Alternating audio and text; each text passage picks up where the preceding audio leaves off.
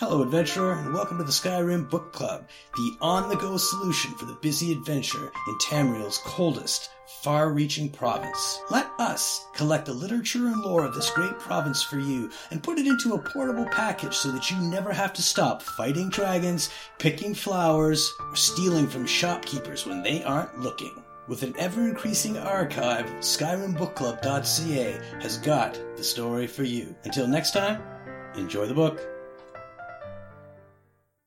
Great Harbingers by Swike the Longsighted, chronicle of some of the leaders of the Companions. This history is recorded by Swike the Longsighted of the Circle of Jorrvaskr in the Third Era. While I am not gifted with a sharp gift of words, I have learned the stories of the Companions before me, and set to record them that they might not be lost when I am. Hereafter is the list of notable harbingers of the Companions, those who lead us through the darkness to glories in Sovngarde. Notes on the Harbinger. The Companions have never had a true leader since Ysgramor, None have been mighty enough to corral the great hearts that beat within Jorrvaskr. While others, like mages and thieves, need the blessings of their hierarchy to know how to dress, we companions are capable of leading our own destinies to glory. The Harbinger advises, resolves disputes, and helps to clarify when questions arise of the nature of honor. In the thousands of years the companions have held at Jorrvaskr, there have been harbingers both terrible and brilliant, those known for their arm, those for their hearts, and those for their minds. Here are listed some of the most gloried harbingers who inspire song and deed. Ysgramor, the first harbinger, the first man, the bringer of words, and the one who first bound the companions to honor in that far off land of long ago. Better people have written of him, so I will not attempt to meet their words. Jeek of the River, captain of the Jorrvaskr during the return, discoverer of the Skyforge, founder of Whiterun, and keeper of the original Oath of the Companions, now lost to time. While other crews sought glory and conquest, his was the first to settle and serve as protector for the less war gifted in the land as they came behind. Merryfwil the Withdrawn. Several hundred years after the death of Ysgramor, the companions as we now know them were soldiers for hire, little better than mercenaries. Our services could be purchased for the fighting of wars, but the commitment to individual honor meant that often shield brothers would be forced to face each other on the field of battle.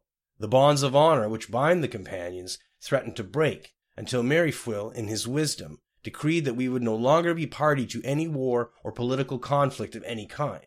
Because of his steady hand, the companions today are known as impartial arbiters of honor in addition to their glories on the battlefield. Sirik the Lofty, the first harbinger to not be of ancestral Atmoran blood.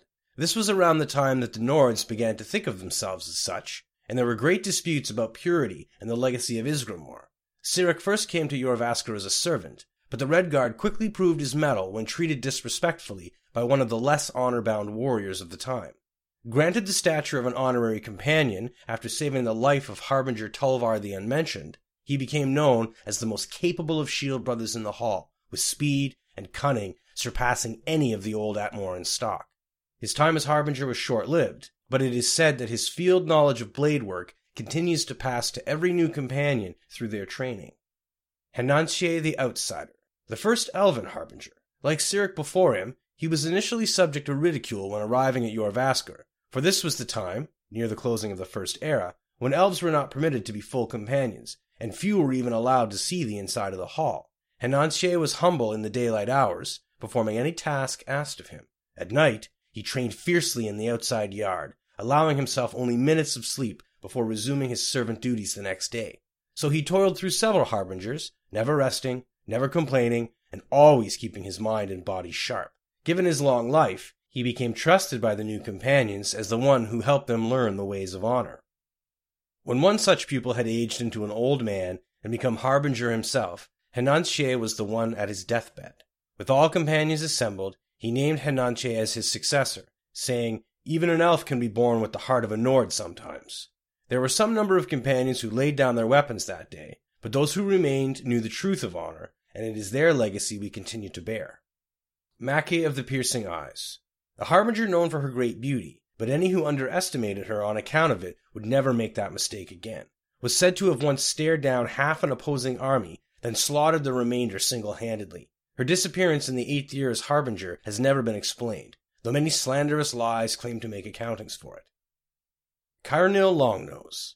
After the dark periods in the late Second Era, when a string of false and dishonorable harbingers laid claim to Jorrvaskr, It was Carnil Longnose who gathered the true hearts of the companions in the wilds and stormed Jorrvaskr itself, killing the usurpers and returning honor through blood in the old ways.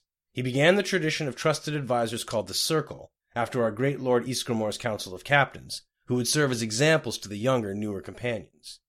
By ensuring that the notions of honor can have an unbroken string of tradition, he steadied the course of the companions and restored our destinies to that of Ysgramor's, pressing ever onwards to Sovngarde.